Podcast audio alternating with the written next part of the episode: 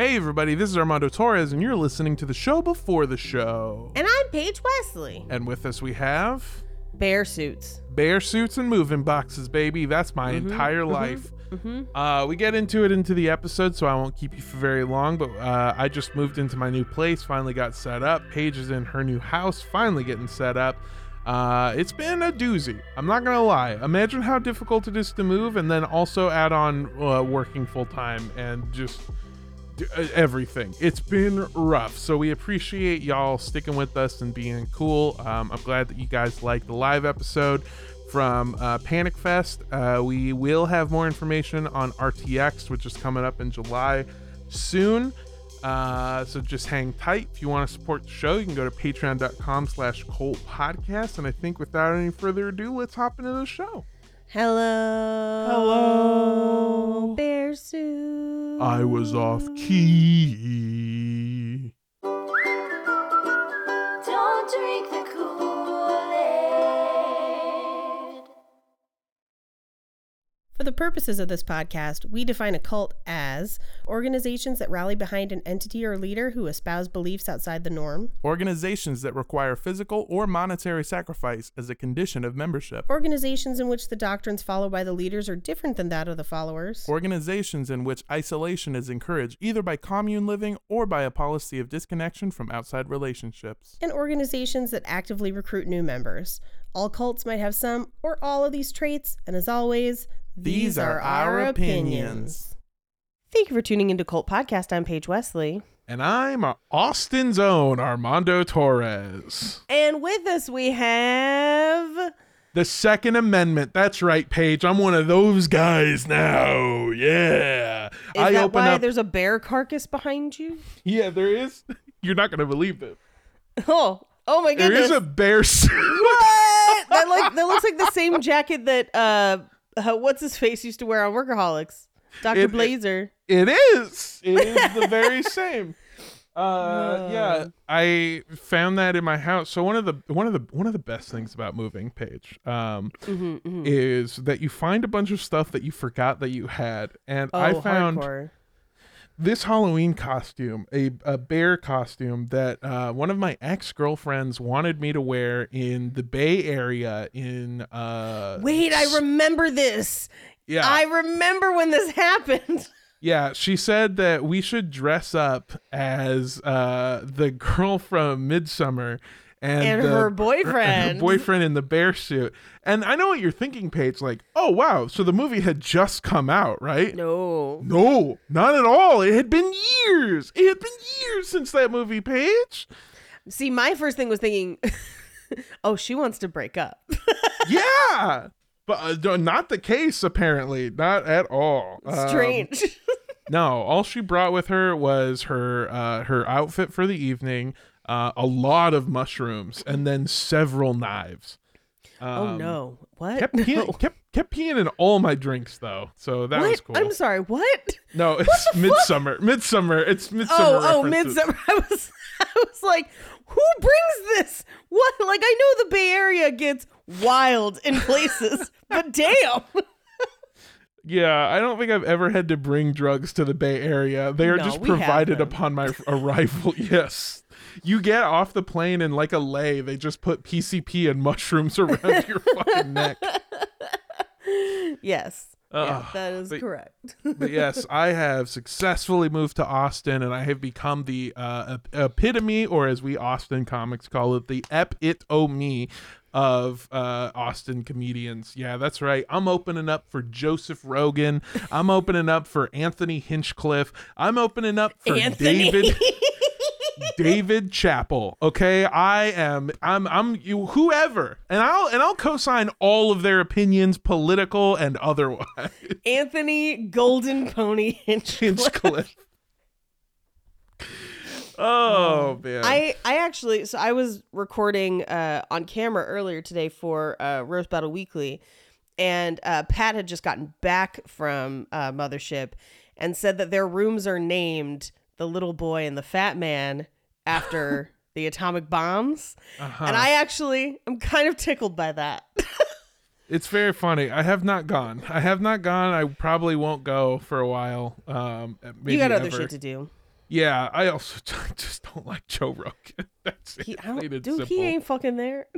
That is true. See, and here here lies my conundrum. I don't like Joseph Rogan, but I will take his money from him. I of course, feel, of course, and his audience, right? Like that seems right to like go and perform for his audience and be like, "That's right, you chuckle fucks, give me the you, fucking money." You laughed at all my lib opinions and you didn't even know it. Here, here's the thing. Uh, I think he's in between. He's his own monster because there are some people in there who are who are left leaning who are just like, I like his interviews, I don't respect his views on vaccination, but they're still there. But from everything I've seen from everyone I know that has been to the club, it looks very cool. Okay. And that seems cool. That it's got like a cool vibe. I don't know. Well, I don't uh, know if I'll you find out if you can tell weeks. From where I am right now, but that's where I live. This is actually the green room. Oh, that's why there's all those lights. Cool. Yeah, yeah, yeah. Of Joseph Joseph Rogan's comedy club, the Mothership. Uh, the Mothership. But yes, we've both successfully moved. I can tell that Paige has successfully moved because a once empty cabinet behind her is full of yarn. It is and full of yarn because I couldn't think of where else to put all the yarn, and I was trying to get through boxes just to like make room. And we had a problem when I first moved in because we recorded Horror Virgin like the day I got internet here, mm-hmm. and the room was empty, and my like computer was on a box because I didn't have my desk or anything. And Todd was like, hey, um, not to be a dick, but this sounds terrible because the room was empty and it was yeah. just echo craziness. So I have like, you can't see it, but I've got like tons of boxes all around. And then I was like, you know what will absorb sound? Yarn wall. And we have not had a problem since. So it's going to stay there for at least a little bit. Yeah, it looks really good. But when I say, when she says yarn wall, and you're thinking like four, five, maybe eight things of yarn. Nope. Think again, baby. Armando, that is a I'm... wall of yarn. Oh my God. Do you God. see the boxes on the floor next to it? Yes. You know what that is? More yarn. Paige. I don't even know how I had this much yarn. I, I've just been unpacking yarn for days, and I'm like, I lived in a one-bedroom apartment. I don't know how I acquired this much yarn. I don't know where it came from. I don't know if it multiplies like tribbles or gremlins at night. I don't know. uh, but I have a fuck ton of yarn, and my um, my grandmother and grandfather have moved into an, an elder living fun resort facility, and so I inherited her entire like all of her quilt stuff. My God. Boxes and boxes and boxes and boxes. So I have consolidated that down to like three boxes, uh, thankfully. Uh, and we'll continue to unpack and consolidate. But at least now I have my sewing table and all my machines. So I am learning that you and I are at different stages in our life because you yes. have an entire room full of yarn and boxes full of yarn. And yeah. I don't know if you can see that U-Haul box right there. Yeah. That uh-huh. large, that extra that large one, yeah. moving box. Do you, you want to take a guess what that was full of? Shoes. Nope. Nerf guns and Nerf bullets. I have an entire extra large box from U-Haul. I can. St- I did that, and the worst part was not even realizing that I had that much. It's just I have. Gu- I had Nerf guns scattered around the house like I was a Nerf cartel head, and I could just pull them out of anywhere. It's just like because- reaching under the bed. You're always ready. I'm not lying to you. I kept this gun inside of the, like, where the forks and spoons go because I thought it was funny. Because I thought it was, like, how great would it be to just, like, open it up, pull it out, and be like, yeah. That's and it was, hysterical. Yeah. I mean, but that you have to invite people over for a Nerf fight and not yes. tell them that one is there and mm-hmm. then get down to your last guns and then pull it out. You know, yeah. yeah. My posture's so bad because I constantly have a gun taped to my back. It's constantly waxing myself every morning. Pew. Anyway, oh. oh man, it has been moving has been a nightmare. I'm still I told you off air that I'm still waiting for my fucking couch, and I never thought that I never thought that I could have problems that sounded so grown up. I never thought that Armando Torres, the same guy who is like, I have shelves, would be like, I I'm upset that my couch is not in my house by the designated time that was told to me through email. You think that's bad? I, I we lived in in a one bedroom apartment for many, many years where we had two doors total mm-hmm. in the apartment. And now I'm walking around like, you know, if we look at the landscaping, I think we should really pull out the cypress trees to open up the view of the front of the house like a crazy person. You know, yeah. Money I, never, really- I didn't even have yards before. And I'm like, this yard is not satisfactory. What? I want to say this, and I need to cl- clarify it. Money really do be changing people, and I, we don't more money, make more problems. We don't even make money. Like it's it's not enough to like really create problems. But you're talking about doing Minecraft in your front yard, and I'm mad at no. I'm talking about conscripting my poor husband yes. to do Minecraft in the front yard and the backyard. Uh, yes. You know what's funny is when you asked him to do that, his exact reaction was, "Huh." Which is a Minecraft joke for like uh, two people or parents out there. I just be rolling through thrift stores, finding mid-century hutches and credenzas and texting them to my husband going, it's cedar inside. And him being like, yes, that's a steal of a price. Bring it home. Because now we finally have like room for all the things I find. It's a problem. It's already a problem. I had to look up credenza. It's a fuck. It's a shelving unit. It's like a dresser, but short. That's what it is. Yeah, um, mid-century credenzas tend to be shorter and rectangular with uh, tapered legs. Oh no! I have a credenza. I I'm have sure a mid-century do. mid. Most mid-century people do. Credenza. It's my it's an it's, entertainment unit. Yeah, I have. Uh, I have a bunch of furniture that I inherited from my mother. So then people come over and they go, "Oh my god, is this?" Oh. Is this an antique bookcase? And I go, yeah. And I got fucking Captain Underpants in there. Look at that. It's fucking awesome. That's pretty we, cool. We have our really cool bookcases in the guest room, which is like our guest room slash library right now. Mm-hmm. And my husband unpacked all of our books and put them out there. And I forgot how many smutty romance books I've read in the last year and a half that are now just like on display in, in that room where it's just like, hey, is this a shirtless werewolf man? Yeah, yeah, don't, don't worry. Yeah. We have a library. yeah. We are well-read individuals. Yeah, so is this werewolf porn. It is frayed and soaking wet. Yeah. Um, I think it's very funny that you can tell a lot about me and when I started becoming an adult, uh, or like at least a grown-up, because I've been an adult for a while, but I feel like I've only recently become a grown-up. Because my bookshelf now has books like, uh, it, it has like a lot of research that I've had to do on like physics and like new religious movements. And then like, you know, I've got some of the classics in there. Uh, I just got Cat's Cradle. I have Neuro Neuromancer in there now. But then I also have the novelization of that W W E movie. Uh, it's basically Con Air, or it's Hunger Games, but with uh, Stone Cold Steve Austin. And I can't remember what it's called. What? I just know that mine is like Charles Manson in his own words, and like, you know, your your guide to the uh, Ruby Ridge Massacre, and then right next to it is just like kilt porn. um, so I'll have to rearrange the library, I think. I have, here it is, The Condemned by Jesse Rosenbaum. It is... is the novelization of the movie The Condemned starring Stone Cold Steve Austin. It is not the novel the movie is based off of. It is the novel that is based off of the movie. Oh my God. Do you know what we unpacked when trying to pack up the library? And I just said, oh no, should we put it out? What should we do with this? Because I forgot that as part of our research for episode nine, mm-hmm. back in the day, I purchased a copy of R. Kelly's autobiography, Solar Coaster,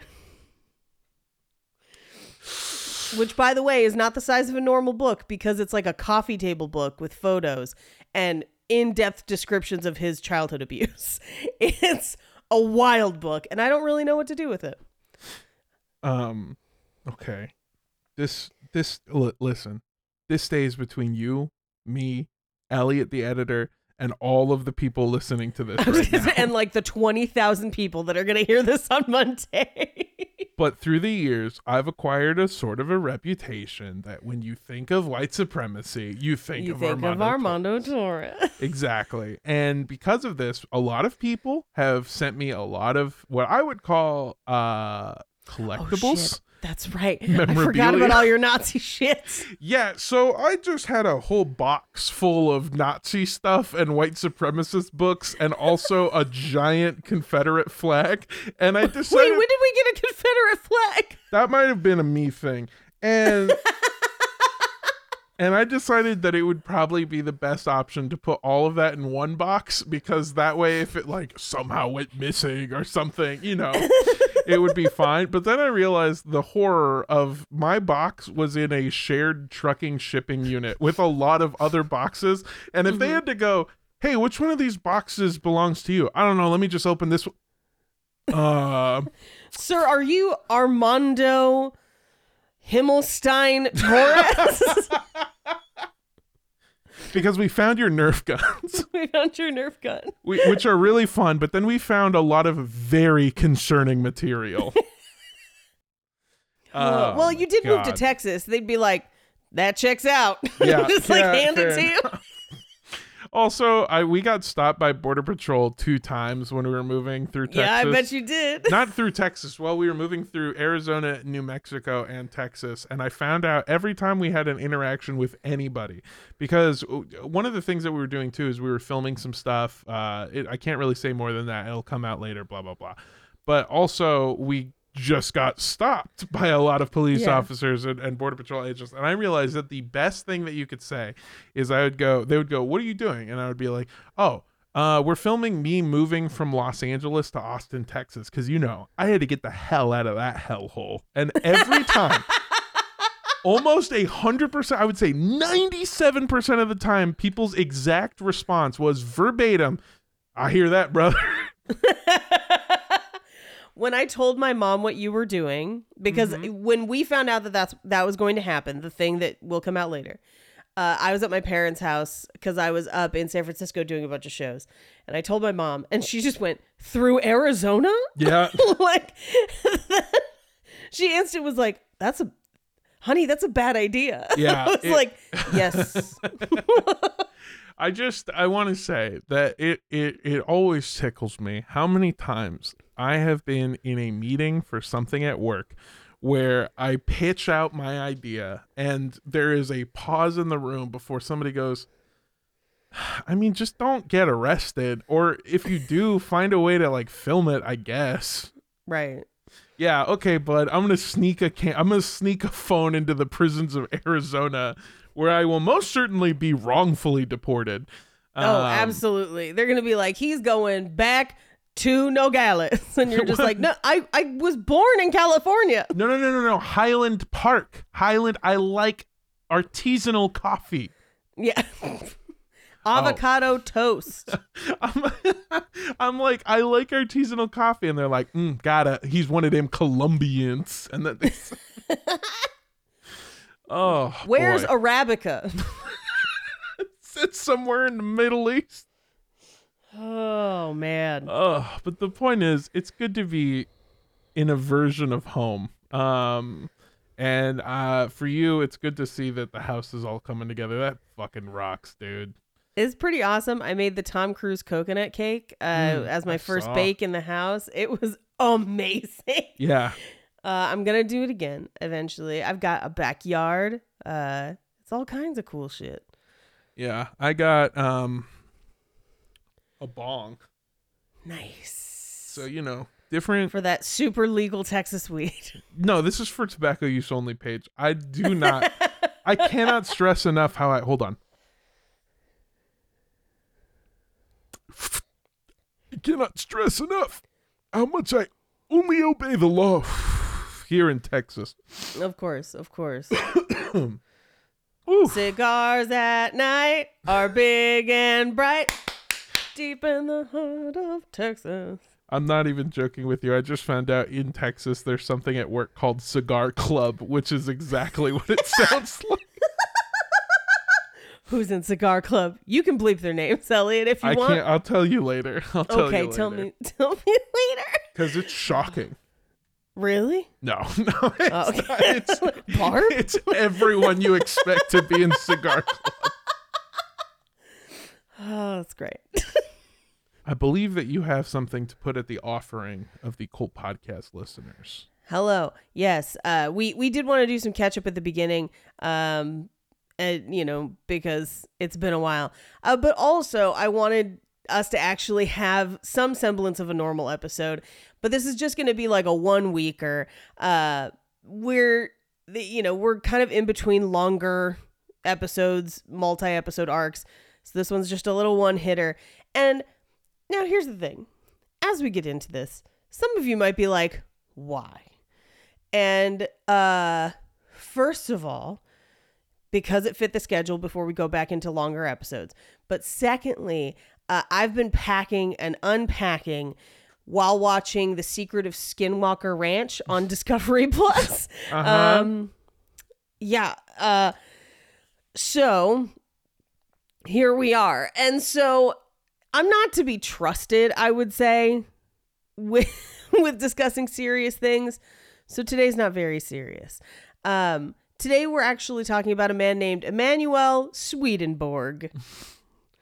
You know he's from space because of the Borg part. He's not from space. He's from Sweden. Oh, but... really? Because it sounds like he's a fucking Muppet character.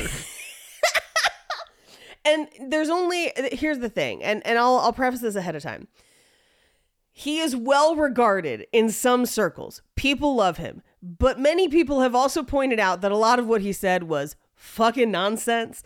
Uh, and so I'll go briefly through our main sources, uh, one being just Encyclopedia Britannica to verify various life facts, right? Um, and then there's uh, a book called Swedenborg's Secret by uh, Lars Bergqvist. Uh, that has been a pretty a pretty great source because it's in English, thankfully. Um, then there's the Swedenborg Digital Library dot org, great source, and uh, a book that I'm going to mispronounce called Swedenborg och Linne uh, by Inga Johnson. That I had to use Google Translate with, so it's a toss-up. But if you're familiar with Swedenborg, you might be like, why is this on Cult Podcast? I'll tell you. He didn't try to start a cult uh, at all. He just came up with a lot of, air quotes, interesting ideas, and then a lot of other people after his death ran with them. Gotcha. Uh, and we're not really going to get into that because it kind of disperses and a bunch of people, different people take it a bunch of different ways. We're just going to go through what Swedenborg did and what he believed so that we can have a good, fun time about it. Now, why did I pick him? Well, you may not know this because it's probably bullshit, but... Emmanuel Swedenborg is credited with the first written and published encounter with aliens. Now, hear me out. You are probably sitting at home thinking, like, what about petroglyphs and hieroglyphs and the entire alien, like, ancient alien series, like, all of it? It's because they didn't explicitly call it aliens. They usually called them gods, and also they weren't white. So, like, you get it. Like, ah. No one's keeping track of shit. So there's a lot of things in Swedenborg's life that are like that, where they're like, he's the first guy to do this. And you're like, what about these other like four people who did this? So we're going to go through them because a lot of those claims are made by the people who follow him after his death. So let's get into it. It's going to be pretty fun. So are you ready? Absolutely. All right. Uh, Emmanuel Swedenborg, or at the time, Swedberg. His name gets changed by the queen later. It's complicated. It sounds like she mispronounced it and went, your name is Emmanuel Swedenborg. And she, he went, actually, ma'am, it's... It's, it's Swedberg. Mm, and she's just like, no. I'm never wrong. You can't see it, but I'm holding up a Nerf gun. And then she went, mm, I'm never wrong. I think I'm the queen. Um, no, so it was actually an uh, to award him... Um, After the king died, she kind of took over. He had been on the board of something. We'll cover it a little bit later. But it's kind of considered an honor to then have Sweden in your name. So he went from Swedberg to Swedenborg. Ah, the same reason why I like to be known as Armando Mexicoville. Armando Mexicoville Torres Himmelstein. Uh, so Guten Tag. uh, now, he was born in what will become modern-day Stockholm, Sweden, on February eighth, sixteen eighty-eight. And we don't know how many siblings he had exactly because it's old times and a bunch of them died, but also none of them ever saw aliens, so who gives a fuck?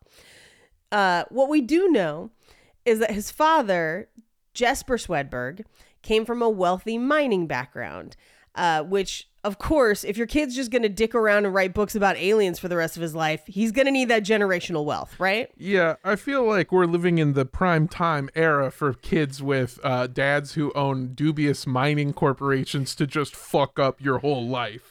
Yeah, I mean, this is something that has happened for generations.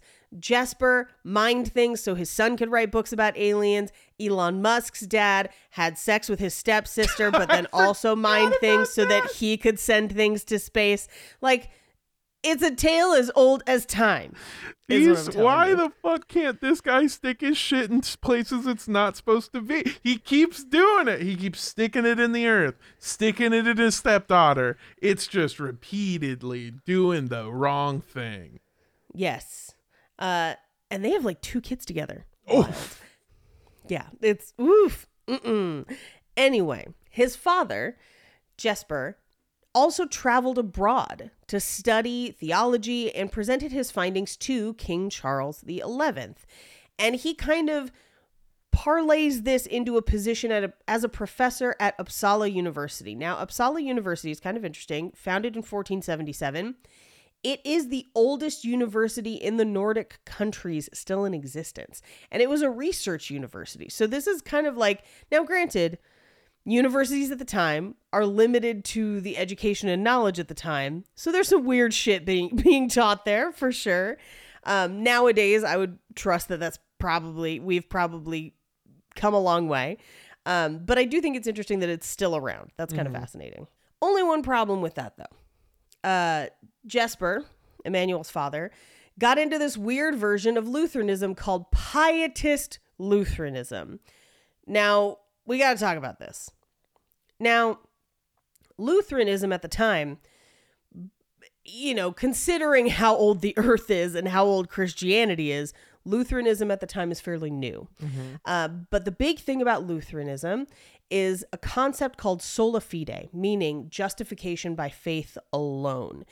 This means that it doesn't matter what you do, God can forgive you. You should try to live a good life and because God wants you to, but that has no bearing on your salvation. Mm. Basically, it's all about your relationship with Christ and your faith in that system, not specifically things that you do or purchase, because at the time, this is in direct contrast to the Catholic Church selling indulgences, basically coupons for sins. Mm-hmm. Uh, and This has actually kind of remained an issue between Catholics and Protestants, depending on your denomination, ever since. This idea of like, well, do I have to do good and be a good person?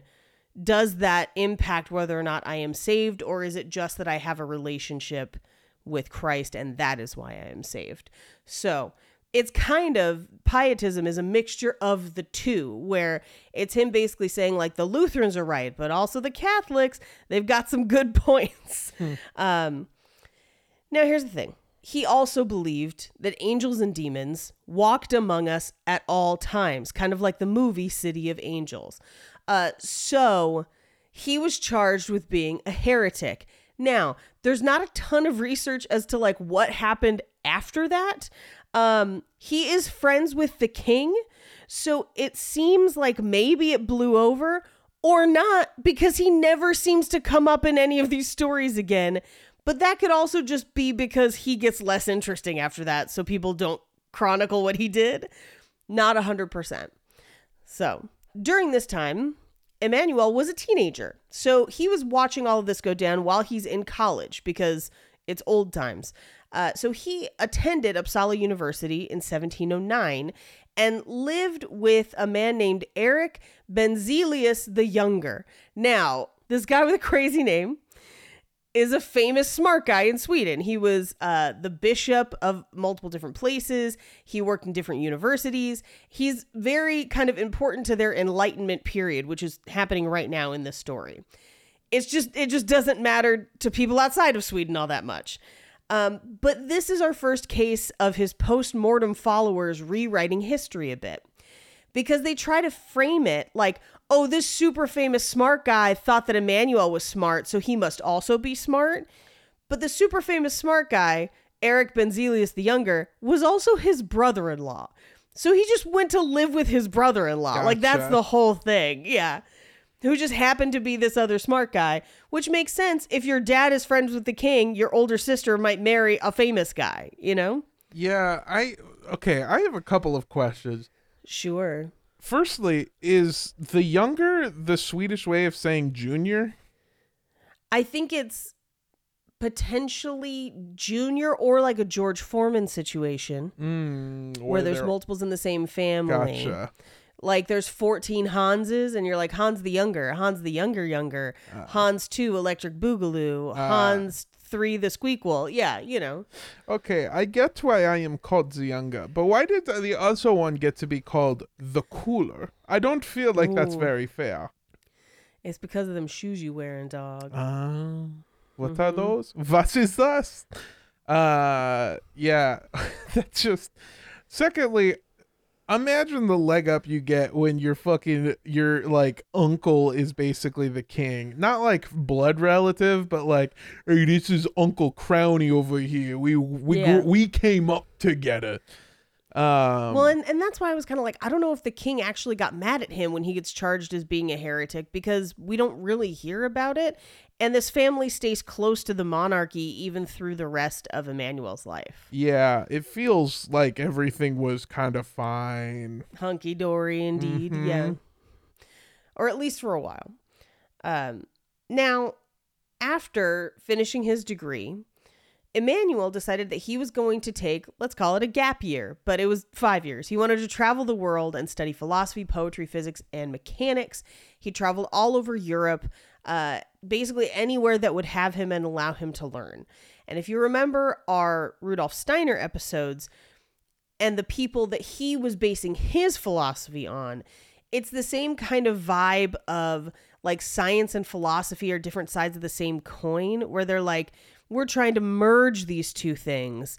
And I'm like, not really, because like science and the scientific method is like, we're proving facts and things. And philosophy is kind of like make 'em ups. So it's weird for me to combine those. I think that's strange. Yeah, but that's what's going on at this time. It's hard to, I mean, I'm sure that you know this, but it, this was the problem that I was having when I was studying like Kant and stuff for for the Nazism Kant episode. Was a contemporary of this dude. Yeah, because what Kant was literally trying to do was like, morality is scientifically provable. Like, this is literally how you need to...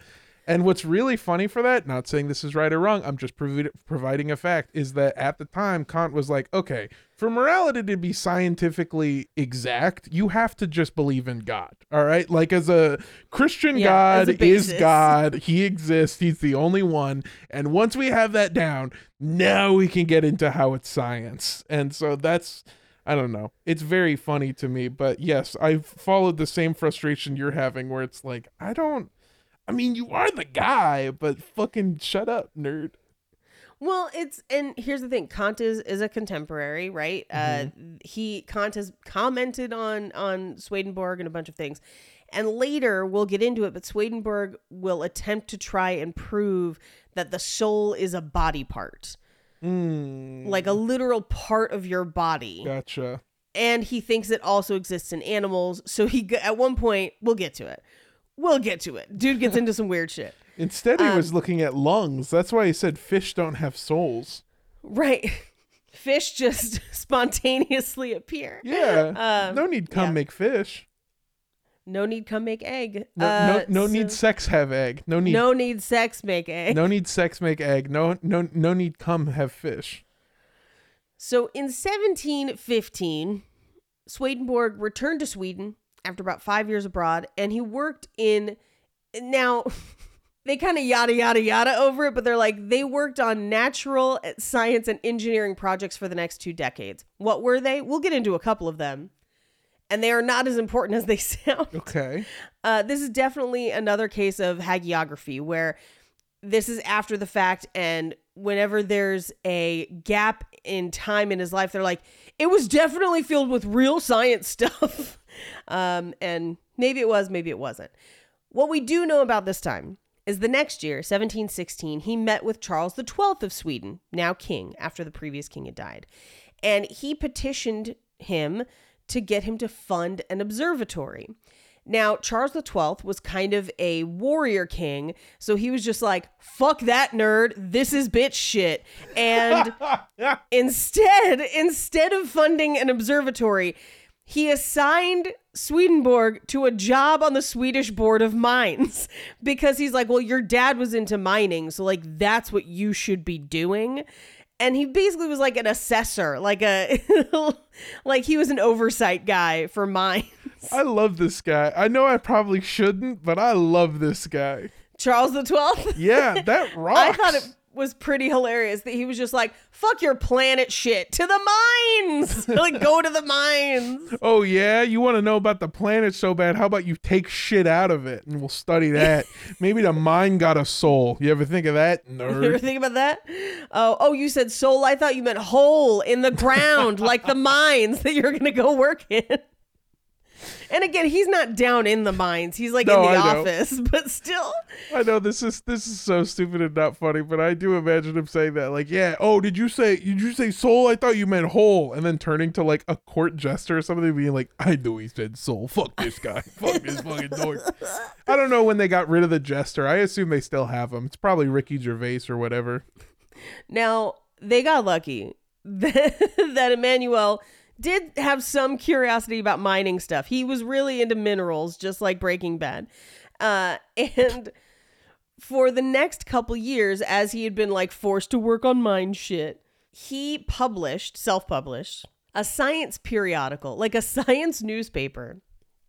But it was just filled with his own articles and inventions. So it was basically like, this weekend, here's what I've been up to in science. Uh, but it was called uh, Daedalus Hyperboreus, uh, a k a the Northern Daedalus. And he just had a blog. Yeah, he just had a blog at the time. Um, but this is a bit of a source of frustration for his followers, because this is where they try to draw a lot of like, he was the first person to think of things from this periodical. In particular, he published a drawing of a flying machine that looks suspiciously like Leonardo da Vinci's flying machine. And if you point this out to people, they're like, no, people didn't even know about da Vinci's flying machine until the nineteenth century. And I'm like, um, what? And they're like, see, like he drew it in seventeen fourteen and then it was published, but then Da Vinci's, even though he drew it first, he didn't get published. So really, Swedenborg's was more popular in its own time in terms of influence. He was first. Here's the thing. Da Vinci's journals were found in sixteen ninety, mm-hmm. like provably uh, by a sculptor named Giuseppe Ghesi. Easily Googleable. You can, it's super easy to find that information. Um, now, here's the thing though, on the flip side, credit where credit is due, they weren't widely published at the time because a lot of them were paintings and there were very few options for publishing literal paintings at the time. People would have to make lithographs of them, like wood carvings and other find other ways to kind of disseminate that information. So they weren't necessarily available widespread, but they were known about and they were displayed and available in libraries, especially for, I don't know, some young rich Swedish dude studying abroad. I would almost bet all the money I have that he saw Da Vinci's journals while he was traveling and studying. Absolutely. I feel like at this time, you don't really just become interested in a flying machine and not see the flying machine that everyone's talking about. Not only that, in some, there are quotes uh, of him being asked about the flying machine because for the whole rest of his life, like this plagued him forever. People were just like, you didn't draw that flying machine. That was Da Vinci. Why are you always saying you're drawing the flying machine? And then he would respond with things like, look, honestly, it's a miracle of man that we can even conceive of a machine that flies. And you're like, that's not an answer to the question. Mm, like, mm. What are you saying? Why is what? No. Um, but this is why you can't trust Wikipedia as a source, because it's littered with things like that for this guy. So like, here's a quote from his Wikipedia page directly. During the seventeen thirties, Swedenborg undertook many studies of anatomy and physiology. He had the first known anticipation of the neuron concept. It was not until a century later that science recognized the full significance of the nerve cell. He also had prescient ideas about the cerebral cortex and the hierarchical organization of the nervous system and the localization of the ce- cerebrospinal fluid, the functions of the pituitary gland, the perivascular spaces, the foramen of the Magendie, and the idea of somatopic organization and the association of the frontal brain regions with intellect, and in some cases, his conclusions have been experimentally verified in modern times. That last sentence is the most important. In some cases, his conclusions have been experimentally verified in modern times. They're basically crediting him with all brain research. Yeah. And I'm like, that's physically impossible. Like, not only do we have documented records of other people discovering these things, with the things he had at the time, he was not like he could write notes and make drawings. It's not like they could test a lot of these things. Like, he was just cutting brains up, man. Like, I was born in the wrong generation. I mean, I know. As a brown person, I was any time after this and present is probably the best case scenario. But how great would it have been to just go back in time and been like, uh, yeah, I invented that. And they're like, what? Yeah, yeah, yeah. No, I invented that. Yeah, I invented ketchup too. Who cares? I don't know. What are you going to do? Look it up? Fuck you. Yeah, I invented it, dude. Yeah, I definitely invented ketchup. Um, they basically want to credit him posthumously with everything but the kitchen sink. Uh, but that brings us to his work later in life. Which makes sense, by the way, because I invented the kitchen sink. You can't oh, Google nice. it, though, because like that was later disproven. Can't trust I invented it. Post-it notes. I thought about it, and then somebody mm-hmm. else took it. I was like, did you steal my thoughts? Because I definitely thought about that first. Yeah. And get this. People knew Post-it notes existed, but Paige had never seen them before. Yeah. This brings us to his later in life works on spirituality. So in seventeen thirty-five, in his late forties, he decided to publish a three-volume collection about his efforts to try and combine philosophy and metallurgy. Mm. Two things, two distinct flavors that don't go together. Um, and even at the time, it was really only appreciated for the metallurgy parts because of his mining experience, where they were like, I don't know about this God shit, but what he had to say about copper, A plus. Sure. Yeah. And Nailing as we it. all know, the soul is eighty percent copper. So absolutely. Um, He then published a manuscript called De Infinito on how the soul is connected to the body. And I didn't get a chance to read it, but I'm guessing welding. Yeah, God's little angels get in there and weld it to the gallbladder. Yeah, yeah. That's how it's combined with metallurgy. Mm-hmm. Now, in seventeen forty-three, by the age of fifty-five, after almost an entire decade of just writing wild manuscripts about metallurgy and God, uh, he decided it was time to travel abroad to study again, specifically to dissect animals to see what part of the body their soul was in, because he believed all animals had souls. Mm. And that'll actually factor in later. He was a staunch, allegedly a staunch, veg- staunch vegetarian. There are differing accounts. We'll go over it. So during his travels, he began to have strange dreams and wrote them down. Here's where I'm going to enter the speculation zone. Whoop-pow! Speculation zone. Uh-huh. He's very close to the age for an onset of early onset dementia, because from this point forward in his life, he lives another thirty-ish years, but he consistently from this point has uh very, very concerning dreams. He seems to uh, see visions at night, aka sundowning. Uh, and his work takes a completely different vibe, and he starts to come up with some very interesting ideas. Now, um, he, in seventeen forty-four, had what people have argued is his first vision or apparition. He was dining in London, and the room went dark. All the other diners seemed to freeze, except for one in the corner who said, "Do not eat too much." End of vision. uh, okay. Was he having a vision, or was he just my inner monologue anytime I go to a Sizzler?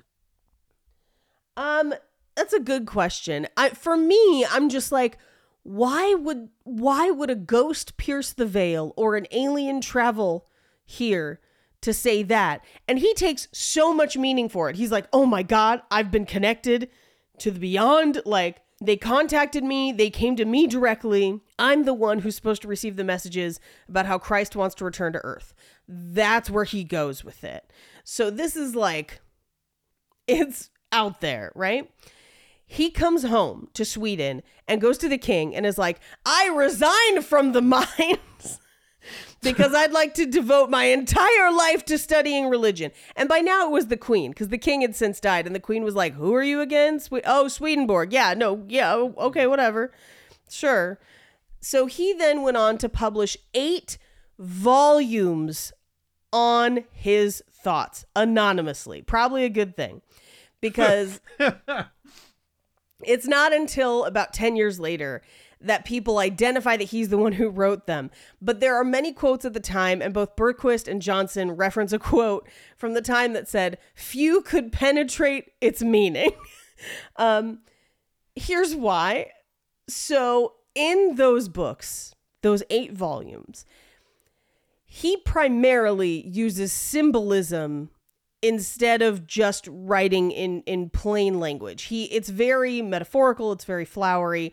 Stones often represent truth, snakes represent evil, houses represented intelligence, cities represented religious systems, and he spends a good portion of those volumes describing what heaven looks like and visitors from other planets. Now, part of the reason people credit him as the first person to like write down an alien encounter is because he's one of the first people to not call them gods and be like, I wasn't visited by other gods.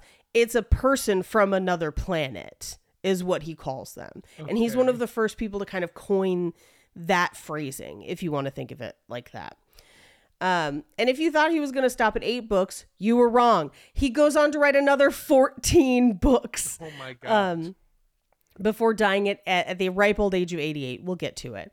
Um, most were published, but not appreciated in his lifetime, uh, largely because they were nuts. One book in particular, uh, one of, and it is cited as being one of the lesser and least popular ones.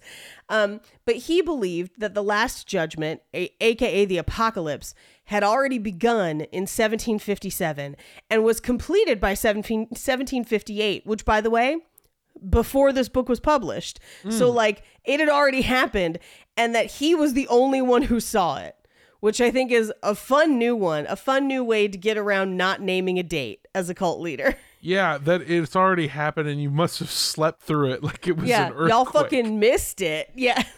It was great. You should have come. Um, but he argued that the Last Judgment took place not in our physical world, but in the world of spirits, halfway mm. through heaven, between heaven and hell. And that's why he was the only one who could see it, because he was chosen to then bring this information to the people. But he argued that the Last Judgment resulted in a loss of a loss of free will, uh, so that humans no longer had free will. And he was playing with like kind of Calvinist concepts, or what we would come to know as Calvinist concepts of predestination at the time. And people who read it were like, I don't even know what to do with this. Like, it was not popular at the time. People were kind of like, what? So like it happened? I don't know. Then he wrote some books that are just about vegetarianism. Um, but even within that book, he was kind of wishy-washy on it, because he noted, quote, uh, eating meat is not something profane in and of itself, but it was not typical of the early human race. So now it's just a matter of conscience. So basically it's just like, I mean, it's not evil, but like choose to do what you want regarding meat.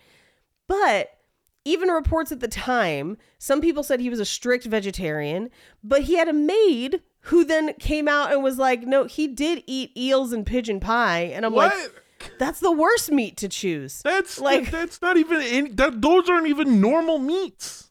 Yeah. And then within the other volumes, he made up essentially fan fiction about the universe. Like he wrote the Marvel section in space, uh, where he basically claimed that he had met people from Jupiter, Mars, Mercury, Saturn, Venus, and the moon, okay. as well as from planets beyond our solar system. And that the encounters were basically just conversations that they would like show up to him and talk to him, but that they also had societies on their planet and they were trying to increase the perfection of the planets to fill in deficiencies. But also they were all talking to God and he was talking to God. So like they each had people who were representatives for God. It's very confusing. And if you read the Wikipedia, which is, again, not a great source. You got to go outside and see other sources, but it is funny to read the Wikipedia and see what comments people put. And they were like, look, him talking about life on other planets has been extensively reviewed elsewhere. And I was like, what? It should be reviewed here. It is just a few paragraphs later. This is just the wildest Wikipedia article. So the Swedish government got wind of this and were like, yeah, we're not on board. Like, we were cool when you worked in the mines, but like now we're not feeling it. So he had to live between Amsterdam and London while he continued to write his book, so he didn't get arrested. But in seventeen seventy-two, he suffered a stroke, and then a few months later, he passed away. But not before, allegedly, being pen pals with John Wesley, who is the founder of uh, modern Methodist Church. Um, John Wesley allegedly super into this guy, except he never really talked about it. Uh, they found letters between them, but those letters were found later. It's kind of a gold plate situation. Mm. Um, but in those letters, he was described as being, as having predicted the date of his own death. Oh, allegedly. I, mm, that's, mm-hmm. This is dark, but I just realized that technically anyone could predict the date of their you own could. death. You could. It's the one thing you can control. However, however, uh, don't just randomly dying uh, from complications of a stroke. Uh, but a lot of people at the time were kind of not on board. In fact, one of my favorite quotes that I found in researching for this episode is from Victor Hugo, who wrote in a chapter uh, from Les Miserables, uh, chapter fourteen, to be specific, Uh, that he believed that Swedenborg, in company with Blaise Pascal, had glided into insanity. Mm. He thought he was crazy. A lot of people did. But there were things that his followers posthumously would point to to be like, no, no, no, he's not crazy. He is actually a prophet. And one of those things was that he was weirdly good at predicting fires. Mm, um, that seems like another thing that's just very easy to be right if you're about. starting them, right? Yeah. Um, it's weird that all the fires were predicted at his house. That's yeah. very well, strange. Essentially, there's a lot of like, he's predicting a fire is happening, but they're like, but the courier didn't even get there until a few hours later. And it's just like, look, man, it's the old times. Fires happen all the time. like. Yeah. This is a lot of weird coincidence. Um, allegedly, uh, the queen asked him to tell her something about his her deceased brother, and he whispered something in her ear, and allegedly it was something that only she and her brother could know about. But again, he was his family were friends with the monarchy, so who the fuck knows, right?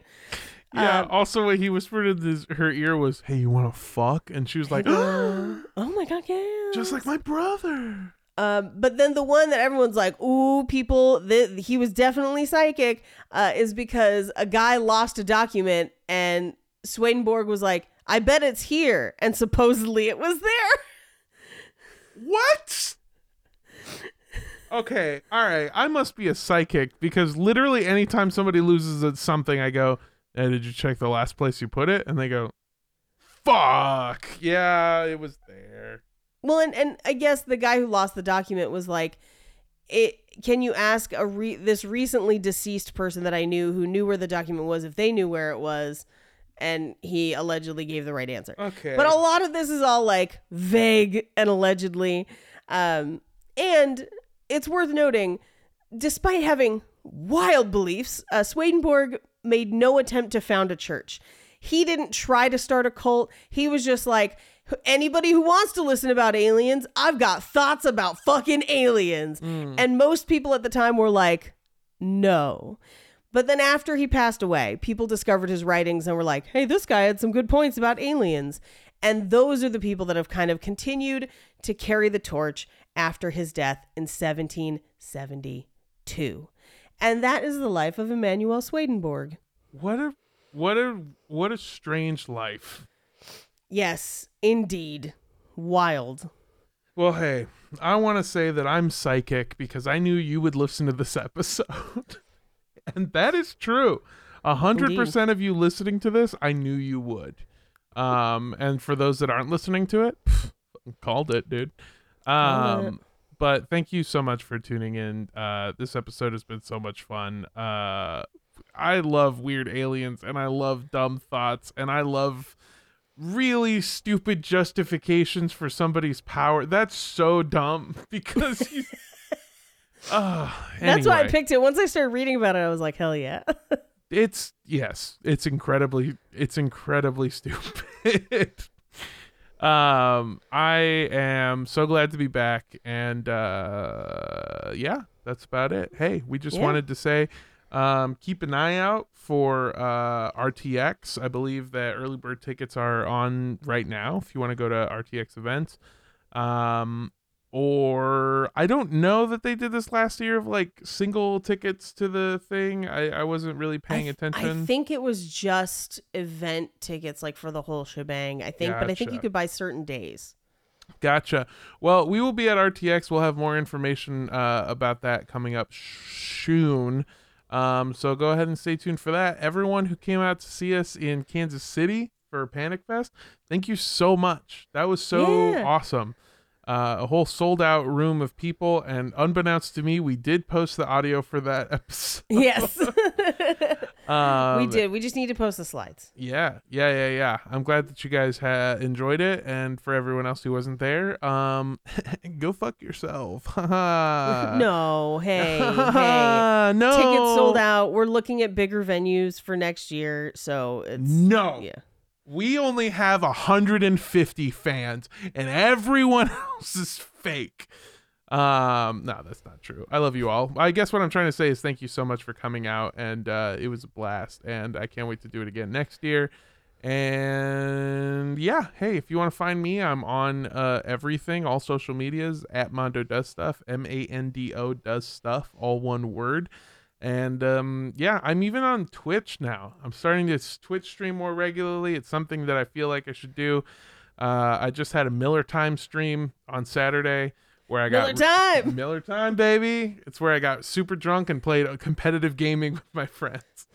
Uh so yeah, go ahead and check me out. I love you very much. Good night, goodbye, and good luck. Mwah.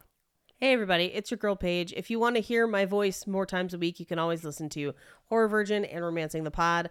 Uh, and if you are in Tokyo, I will be there June second, third, and fourth. We have shows.